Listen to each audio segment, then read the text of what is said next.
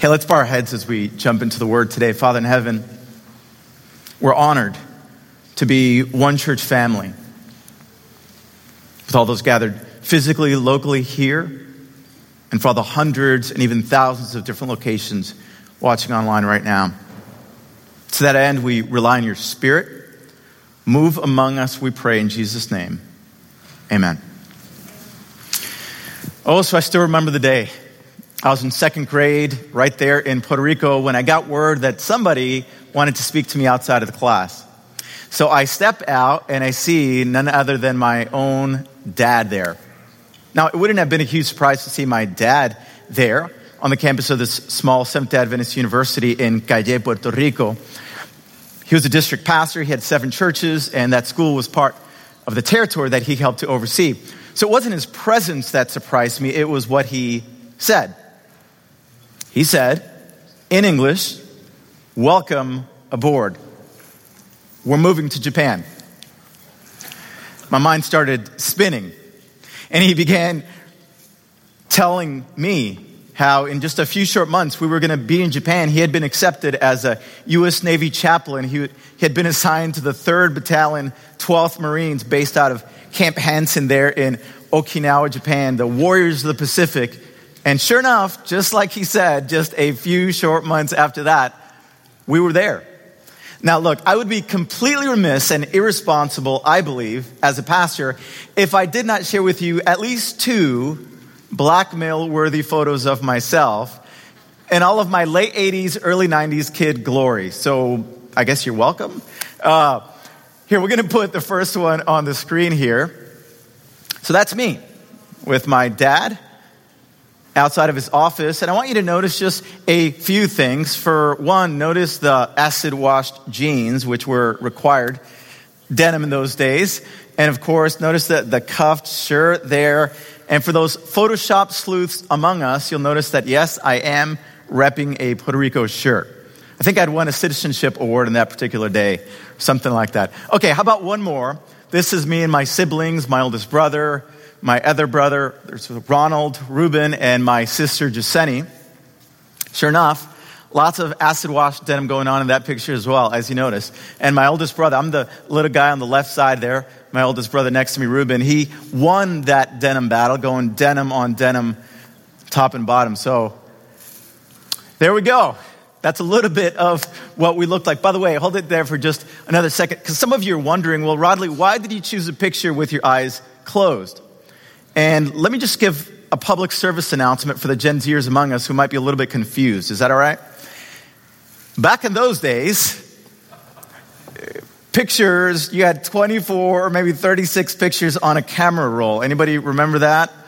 And it was such that when you took a picture, you had no idea how the picture was actually going to end up. You remember that? So sometimes you had to wait several weeks until the picture got developed. And if your eyes were closed, too bad, so, too bad, so sad, that ship has sailed. And because pictures were so precious, you normally just got one picture per pose. That's it. So that explains why my eyes are closed there. Sorry about that. So this is where we spent the next three years of our lives, there in Okinawa, Japan. I had an amazing time there. My dad was a missionary, but in the military. People were won to Jesus. People were won to this message and this movement. We learned to speak a little bit of Japanese. We learned to eat Japanese food and enculturate. Now, I think if we're being really honest with ourselves, this is kind of sort of a little bit what we think about when we talk about being missionaries, isn't it? We normally think about going overseas and learning a different language, but I want to talk to you today for a few minutes about a mission field that every single one of us are actually called to engage with. We gave a little bit of a preview of it with the interview with Pastor Dwight and I, but I'm going to share some characteristics as well of what a kind of missionary in the midst of a missionary church actually looks like. By the way, in case you're just joining us, today we're actually continuing in a sermon series called A 2021 Mission for a 2021 movement, where every week we've been trying to wrestle with the implications of the words of Jesus, as found in John 20, verse 21, where he says, As the Father has sent me, so send I you. And we're just going to continue in that today. Now, look, in our endeavor to understand a missionary church and a missionary movement, there's quite a few different churches in the New Testament that we could examine. I mean, there's the church in Jerusalem, there's the church at Antioch, there's the church at Philippi, but we're not going to look at any of those. In fact, we're going to look at a church that's described in the shortest book of the Bible, in 3 John. It's just 219 words. It's a, a physical lightweight, but believe you me, it's a missionary heavyweight. All right, turn there with me in your Bibles, please. 3 John. It's right there at the very back of your Bible. You can find the book of Revelation. Turn a little bit to the left, you're going to find Jude. To the left of that, you're going to find 3rd John. And we're going to jump in with the first missionary, with the first characteristic of a missionary church, and it's this, found in 3 John chapter 1, verse 4. It says, the elder, well, the characteristic is a missionary church is committed to biblical truth. Notice what the Bible says. The elder to my dear friend Gaius, whom I love in the truth, dear friend, I pray that you may enjoy good health, and that all may go well with you, even as your soul is getting along well. It gave me great joy when some believers came and testified about your faithfulness to the truth, telling how you continue to walk in it. I have no greater joy than to hear that my children are walking in the truth. Okay, so here is John, that aged disciple of Jesus, one of the original 12. And he had seen or had heard about how every single one of the other disciples had been martyred as a result for standing up to truth.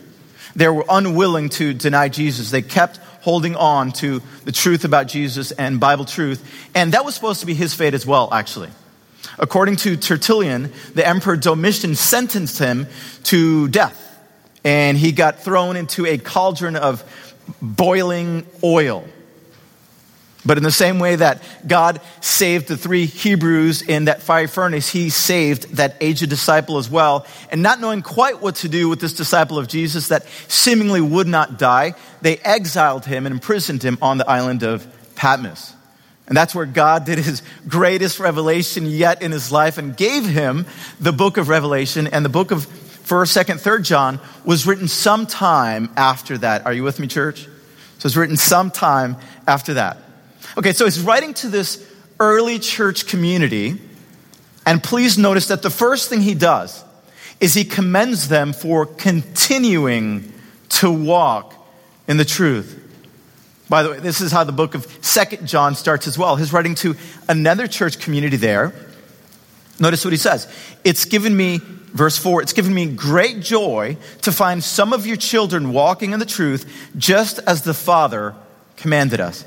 Now, here's a question for you. Why would John, this aged disciple, seemingly be so concerned with the truth?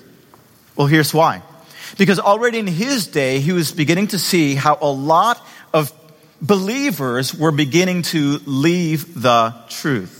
And so he was very concerned about it. Notice what it says in verse 7 Many deceivers have gone out into the world, the implication being that these were believers in Jesus Christ, but they've now gone out into the world and they no longer confess that Jesus Christ is coming in the flesh.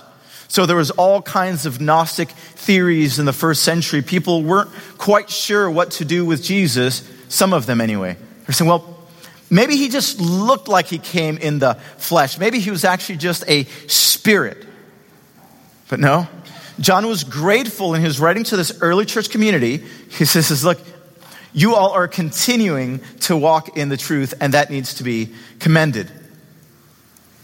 Because, look, here's the deal we are called to go into the world. Isn't that the truth?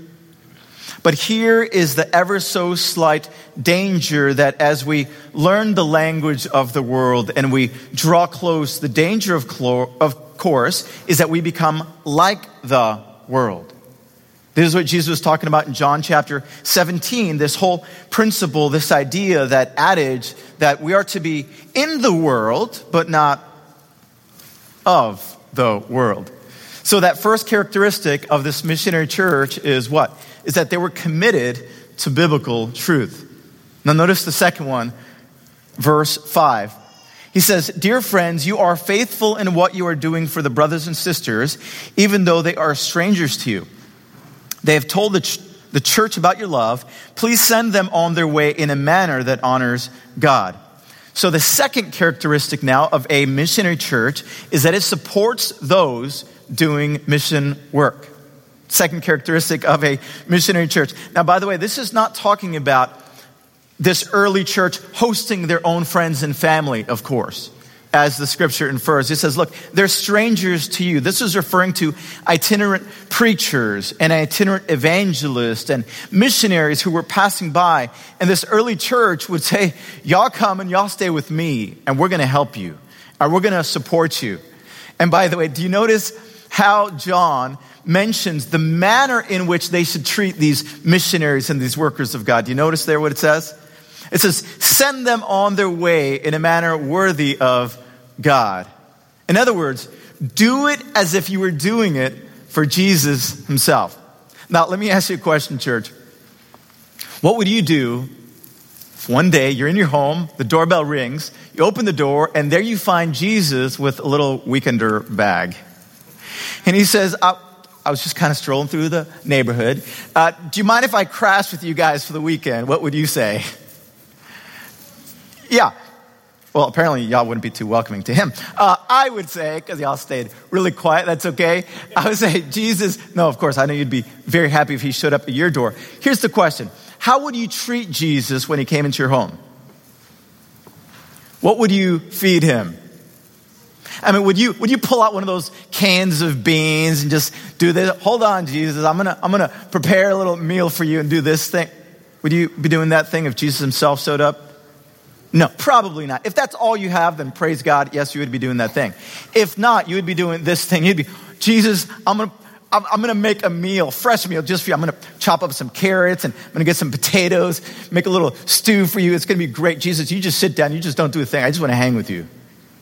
Okay, how about this one? Where would Jesus sleep for the night? Would you have him couch surf in your living room? Is that where he would spend the night? No. Look, I guarantee you this is where he would sleep. You would do the same thing as I. If it's my house, the very best place to sleep in my house, guess where it is? It's my own bed. All right? It's my own room.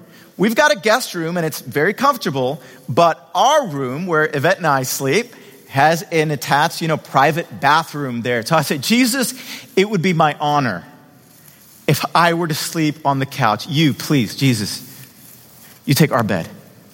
I'd be honored. Jesus, just, just hang with us in our house. And uh, Jesus, not just a weekend, just stay for as long as you can, please. I'd be honored to host you.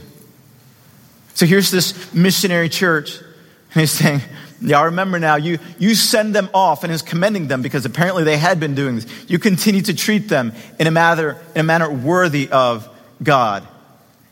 So, this was a church that was committed to biblical truth, and it was a church that was committed to supporting missionaries and mission work. Oh, but then he gives us a warning there in the very next verse. Notice what he says there in verse 8. He says, We ought therefore to show hospitality to such people so that we may work together for the truth. Notice what he says there. In other words, when we are supporting people who are doing mission work, it's as if we are doing it ourselves. Did you catch that? Y- y'all didn't catch that. Let me read it for you again. You're awfully quiet. Let me read that for you again. Come on, church. It says, We ought therefore to show hospitality to such people so that me, we may work together for the truth. Are you catching it now? In other words, when we support those who are doing mission work, we are entering into a sacred partnership with mission work. It's as if we are doing it ourselves. And then he, he gives a contrast, which he calls evil. So one contrast is showing biblical hospitality, and that's what he's describing here. But notice what he says in verse 9, this evil contrast. He says, I wrote to the church, but Diotrephes, who loves to be first, will not welcome us. So when I come, I'll call attention to what he's doing, spreading malicious nonsense about us.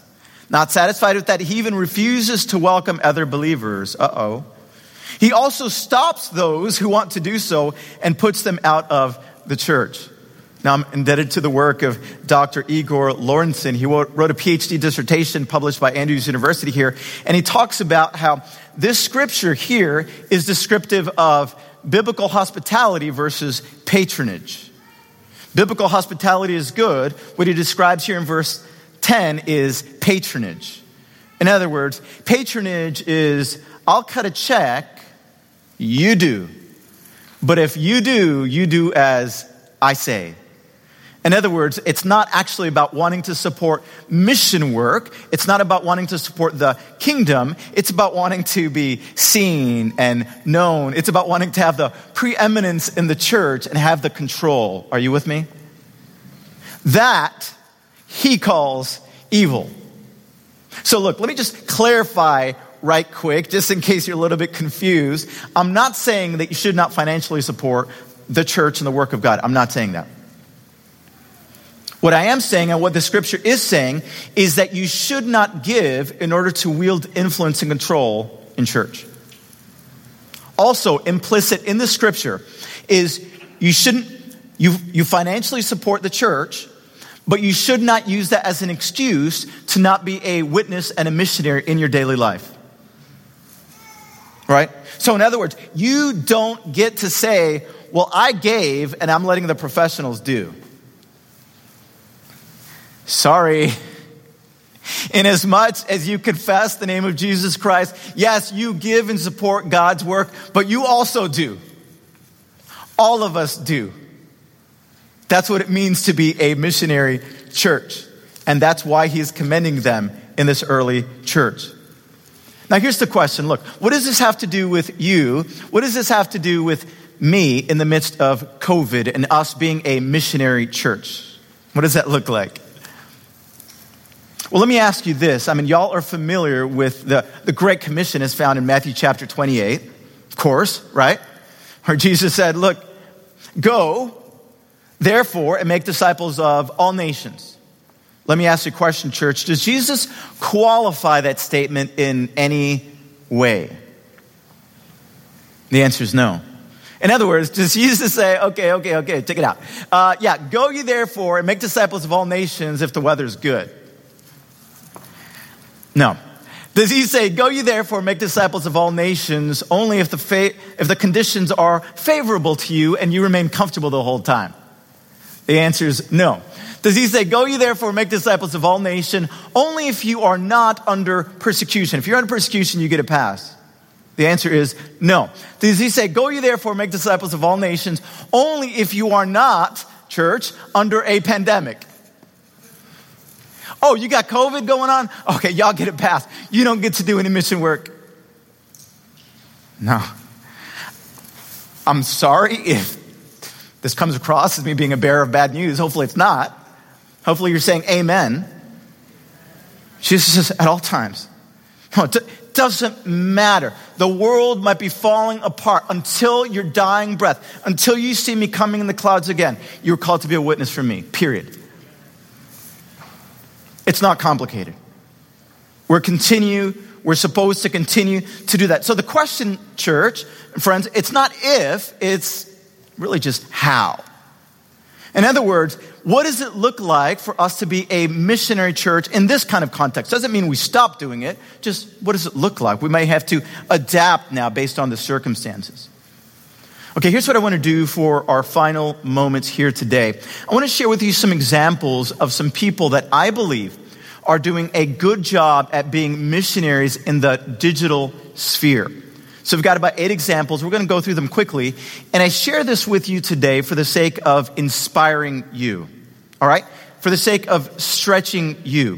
For the sake of you being able to see that this is possibly something that, yes, you can do as well. So the first example is a YouTuber by the name of Greg Sereda of Bible Flock Box. He has 531,000 followers on YouTube. And if any of you are on YouTube, you'll know that this is a lot of followers.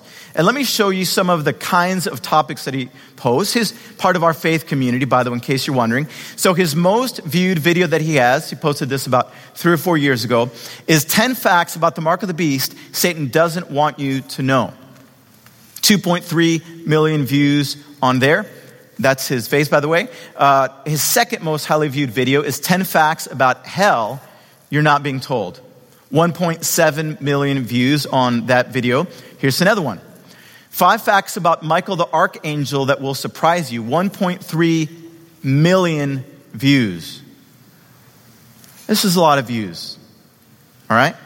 This is a lot of views. I, I want you to feel the weight of that much views because that's a lot. Okay, here's another YouTuber. His name is, Ju- is Justin, rhymes with Sue, Koo. Justin Koo. He, he used to be called That Christian Vlogger. Now he goes by I'm Listening with Justin Koo. He has 112,000 followers. And he takes a pretty different approach to online evangelism, but I do believe it's still evangelism nonetheless. Let me show you one of the thumbnails for one of his videos. This one is called Talking Religion with My Pagan Barber. So he basically interviews people and he talks to people, and you can see the kind of videos that he has. Well, you know what? about one year after he posted this video, check out the video that he posted. From pagan to Christian. This is his barber. This is tremendous. So praise God for that. And he shares the story of how that happened just about a year later. So yeah, praise God. Hallelujah for that. Okay, third example that I want to reference is our very own Pastor Ben Martin. Now, some of you may not know, but he has a YouTube channel and is doing really, really great work on there. His YouTube channel is called Disciple Parenting. If you search that on YouTube, you'll find it. And let me just give you a little bit of a preview of the kinds of content he's posting on YouTube. So, how about this? How to have family worship. Super practical, really good. He puts a lot of time and effort into these videos, and he does a great job at them. How about this one? How to talk to our kids about death. Very practical, very effective. How about this one? Is my child ready for baptism? If you're, if you're wondering that, don't talk to me. Come and watch this video. I'm just kidding. You can talk to us as well. But make sure to, you know, you can check out these videos. There, there's all kinds of resources that he has just posted right there on his YouTube channel. So praise God for that. Here's another one. His part, he lives here in this community. He's part of our faith community. He's not a theology major. He's not a religion major, anything like that. But he just kind of felt like there was more that he could do for Jesus. His name is Bakar Razmadze. I think I pronounced that right. He's from the country of Georgia. And he basically, he told me, you know, he, he started doing essentially Bible studies, but in his own language on YouTube. So one of them, Seven Facts About the Second Coming, it got 186,000 views. Okay. How about this one? It's called The End Times and the Second Coming. It got 215,000 views. Are you seeing a trend here that people are very interested in these kinds of topics? Are you catching that? All right. We're going in a different direction now. This is from my our friend Heidi Leitz, her husband Josh. They have four beautiful kids. Yvette, my wife, is in a small group that she hosts. So Heidi Leitz has a personal Instagram account. But again, she just kind of felt like there was a little more that she felt compelled to do for Jesus. So she, she started a brand new one. It's called Chasing Hearts 6. Chasing Hearts 6. And I want to show you two posts that she put up. So here's the first one. Super simple. It's what her night table next to her bed actually looks like. And at first glance, you know, I mean, I don't know. I'm, I'm kind of a curious person. On, oh, her night shelf. What's on her night shelf? So at the very top, there's the Bible, some of the other books, Forgiving What You Can't Forget, The Case for the Psalms by N.T. Wright. Okay, you go. Uh, C.S. Lewis, Reflections on the Psalms. And when I see, and I, I sent her a message earlier this week, I said, hey, is it okay if I share some screenshots from your post? And I just wanted to let you know, Heidi, how encouraged I've been by watching your post. And I told her, when I see this, now I'm sharing this with you. When I see stuff like this, I see, look at her. This, this woman of God, wanting to go deep, taking this journey of faith seriously. You know, it just, it encourages you because it makes you feel like, you know, you're not alone, right? You're not the, the only one trying to go about this business of the spiritual life seriously. It's like, wow, you go. Thank you, Heidi. That encouraged me. Okay, how about this one? You might recognize this. She painted into her kitchen window overlooking her backyard, the maker of all things loves and, help me out, loves and wants me. Of course, it's been a refrain that Pastor Dwight introduced us to in the sermon series and even before. Beautiful. And so she talks about how she was so blessed by the sermon from Pastor Dwight, and she etched that in. Actually, she got her family involved, and they put that in there. Now, look, this, this is a beautiful, winsome way of witnessing church. Because somebody's going to read that, and they're going to like, first of all, wow, that's a beautiful, moving statement. The maker of all things loves and wants me. But second of all, they say, oh, she got inspired to put that on there as a result of some sermon. Well, let me check that out. Hey, who's your, who's your pastor? What was the sermon? Let me, oh, PM Chair said, okay, let me check it out. Are you catching what I'm saying? So good job, Heidi. Keep up the good work. Okay, I'm not going to spend a lot of time on my friend, Pastor Kevin Wilson. We did a whole testimonial video on him last year. He has 154,000 followers on TikTok, and in every, just about every video that he makes, you he is seen making chai from scratch, and he weaves in, you know, angles about God and Jesus. So really simple. He's found a lot of interest there on TikTok. So get check out his account. How about this one? John Henry Rorabeck. His family, they're members here at Pioneer. He's on TikTok and he created an account called Creation Sabbath where he talks about his love of nature and how it points to a creator God. Simple. He's using what he loves to do, what he loves to talk about, and he's using it to help point people towards Jesus on TikTok. So these are just, you know, some of the titles of some of his videos. He did one on the ring-necked snakes, on black widows. His latest one is What's in a Gall? He got about 4,000 views on that. I didn't know what a gall was before seeing that, so don't, don't worry. But he's doing a really great job. So, John Henry, if you're watching right now, keep it up. You're doing really, really great work. Okay, how about this one? It's from an Andrews University student, Chris DaCosta. Some of you might know him. He has a few credits left to graduate. He started an account called Bible Origins, and he has 98,000 followers on TikTok right now. And let me show you some of the kinds of topics that he posts on there because I want you to get the sense of the kind of spiritual interest that is on TikTok that he has encountered on there. So his number one most watched video on TikTok is how to avoid the mark of the beast, 1.2 million views. Next viewed, most viewed, the four beasts of Daniel, 904,000 views. And about a month ago or so, he posted one on health he posted one called Foods That Should Be Illegal in the United States, and he got 864,000 views. Now, look, I know what some of you are thinking. Surely this is because he has some really sweet setup in his house and he's got some really nice lights and microphones, nice DSLR camera, all that kind of stuff. I want to show you one of his videos, what they look like on TikTok. So let's go ahead and roll that, please. Here's how to avoid the mark of the beast of Revelation. Here's the beast, and here's the mark. Friends, we cannot guess what the mark of the beast is if we don't know who the beast himself actually is. And I stood upon the sand of the sea, and saw a beast rise up out of the sea, having seven heads and ten horns, and upon his horns ten crowns, and upon his heads the name of blasphemy. Obviously, the beast is not literal. If the beast is not literal, then how could his mark be literal? Do you really believe a beast is coming with seven heads and ten horns? Obviously not. Now we're going to allow the Bible to decode for us what these symbols actually mean. Number one, the sea. Revelation 17, verse 15. And he said unto me, The waters that you saw are peoples and multitudes and nations and tongues. Water is a symbol for a large body of people. Right now, you only get 60 seconds. That's the limit. So he is a little series where he goes deeper into some of the other topics. But here's what I love about that video. First of all, you don't need to ask anybody to be, to be an evangelist. You just do it. Did you catch that, church? Don't say, oh, if I had a pulpit, I would be an evangelist. Don't say, oh, if I was a pastor, I would be an evangelist.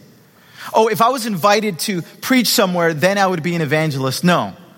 You have an open invitation right now on social media. Do it today. Do not delay. You're an evangelist. And what I also love about this video is it's literally just him.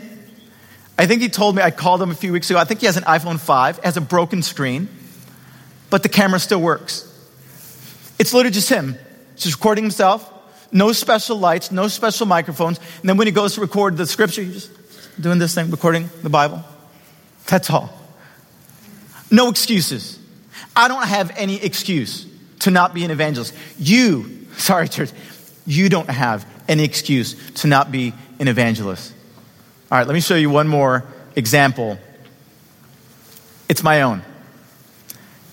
Today, for the first time, I'm publicly acknowledging and announcing that yes, I joined TikTok. It was Christmas break, had a few days off, and I also just felt like there's a little more that I could do for the Lord. I said, you know what? These guys, Kevin Wilson and Chris DaCosta, they've been saying, Rodlie, jump on there. The waters are really warm on TikTok. There's a lot of spiritual interest. But I kept saying, you know what I told them? I said, guys, that ship has sailed. I'm too old for TikTok, I told them. I'm 41. I said, I'm too old for that. I'll leave it to you younger people. But I joined without telling anyone. I didn't say, hey, my Facebook, you know, friends, hey, my Instagram friends, come on over to TikTok. I joined. I was like, I ain't telling anybody, okay? And I wanted people to know I'm a pastor. So I used the handle Pastor Rodlie. And by God's grace and with his blessing, Two months later, it's almost two months to the day, I've gotten 5,700 followers. Now, look, I don't share this with you so you can be somehow impressed with me. This is not so you can be impressed with me at all. This is so you can see the kind of spiritual hunger there is on these social media apps. This represents people who are spiritually hungry. Now, let me give you a few examples here. This is the very first post I ever did. Ever feel like life is passing you by? Kind of a little devotional in nature type post. Got 462 views. Praise God for that. The next one I did was Feel Stuck in Sin. I got 403 views. But then I began seeing, as I'm actually using TikTok, I, I bounced into someone's video where they were praying for people. I thought, I guess I can pray. Let me offer a prayer on TikTok and see what happens. Check this out. My first prayer video, it was 15 seconds long, it got 15,000 views. I kept doing some other little devotional videos and I got, you know, 300 views, 100 views. I'm, you know, I'm, I'm not trying to make it seem like, you know, all the little devotional views were, were crazy high numbers. They were. But then I kept doing these prayer videos and church, these are kind of some high views for someone that's just praying. Now, in case you're wondering if this is like some kind of like fancy thing going on, let's roll the video. I want you to, I'm going to show you this video of myself praying. I pray for you. Let's pray. Father in heaven, I want to pray for the person on the other side of the screen right now. And I want to claim that promise as found in Isaiah chapter 40, verse 31, where it says, But those who wait on the Lord shall renew their strength. They shall mount up with wings like eagles. They shall run, not be weary. They shall walk and not faint. So I pray, Father, that you would bless that person with strength today. In Jesus' name, amen. That video got 78,000 views. No special editing. Everything that you saw there was done right inside the app. The music, eh, you can find right in the app. The stuff that appears on the screen, you do it right inside the app. It's super easy.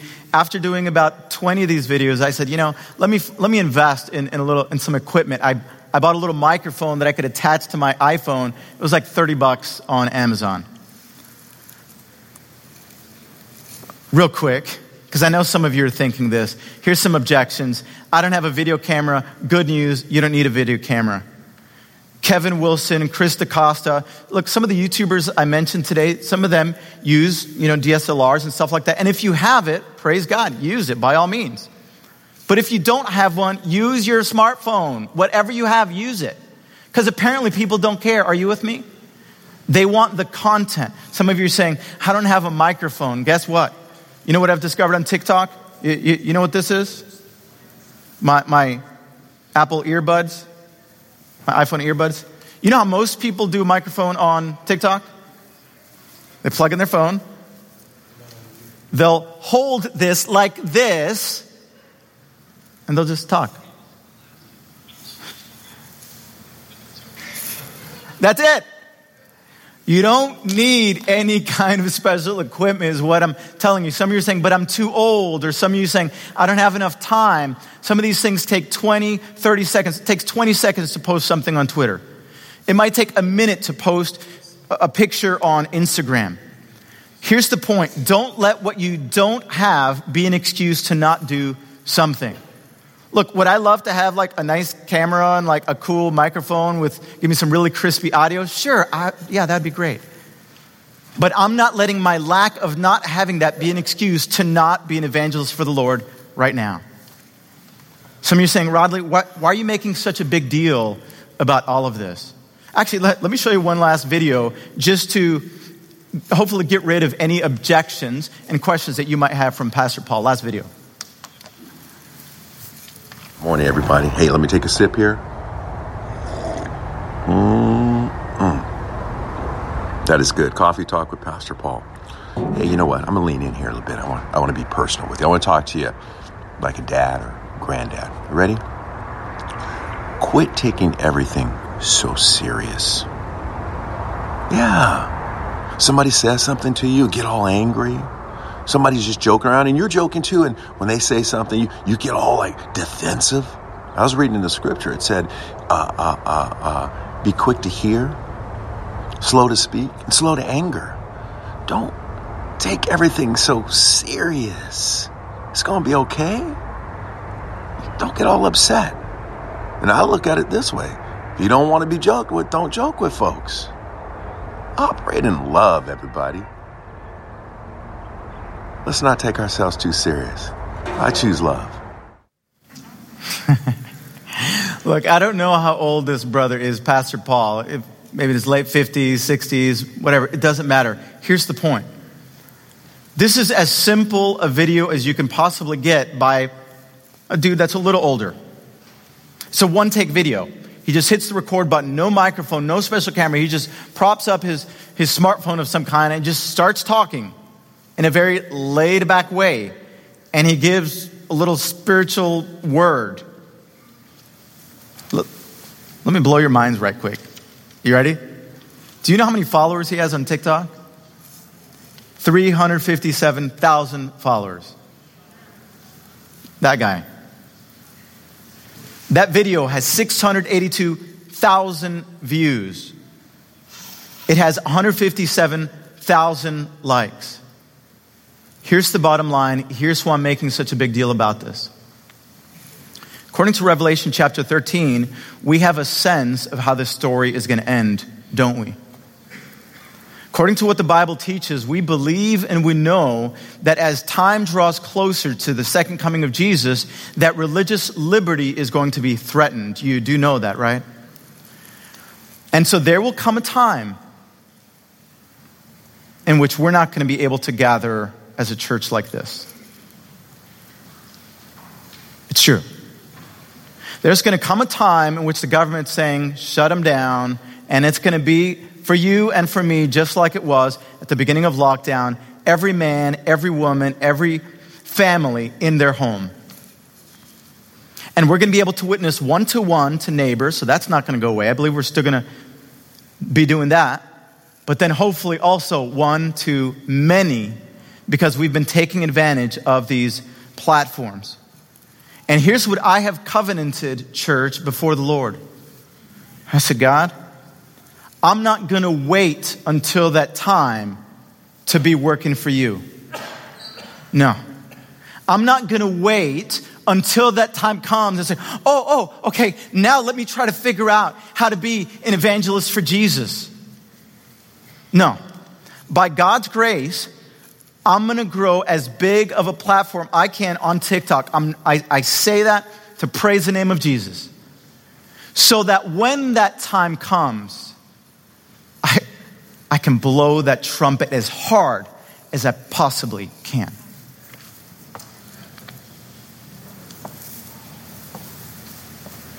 It's that hymn I want to live it out. Lift up the trumpet. Loud, let it ring. Jesus is coming again.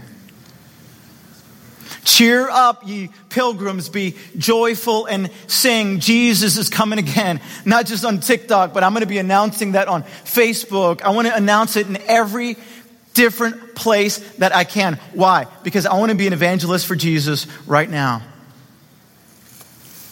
I want to make an invitation for you to join me.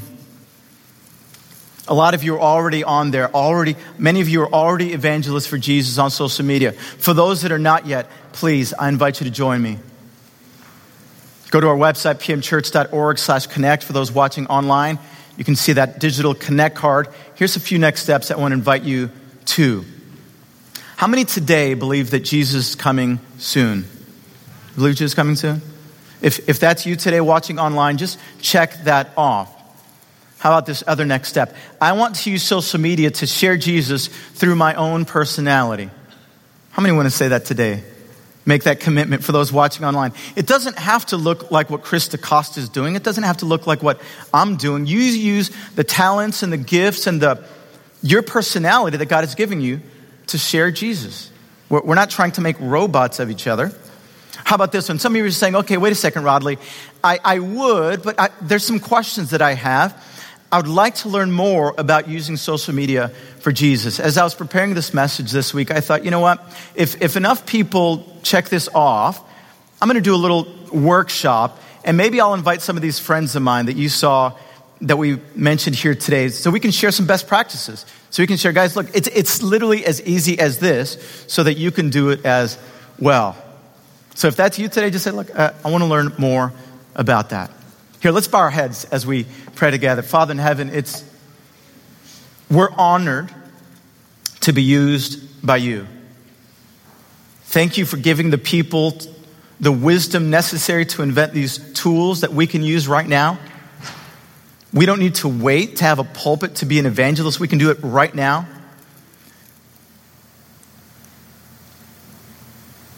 So I just pray, please, Lord, may your spirit move. Among all those watching online right now, move, touch, convict. Amongst those of us gathered locally, move, touch, convict. We praise God for those that are, that are already finding ways to be evangelists and witness to you in their own personality online, but maybe there's some that are timid for whatever reason. I pray that you would give them that holy boldness necessary to step out in faith to be a witness for Jesus. For we thank you in the name of Jesus. Amen.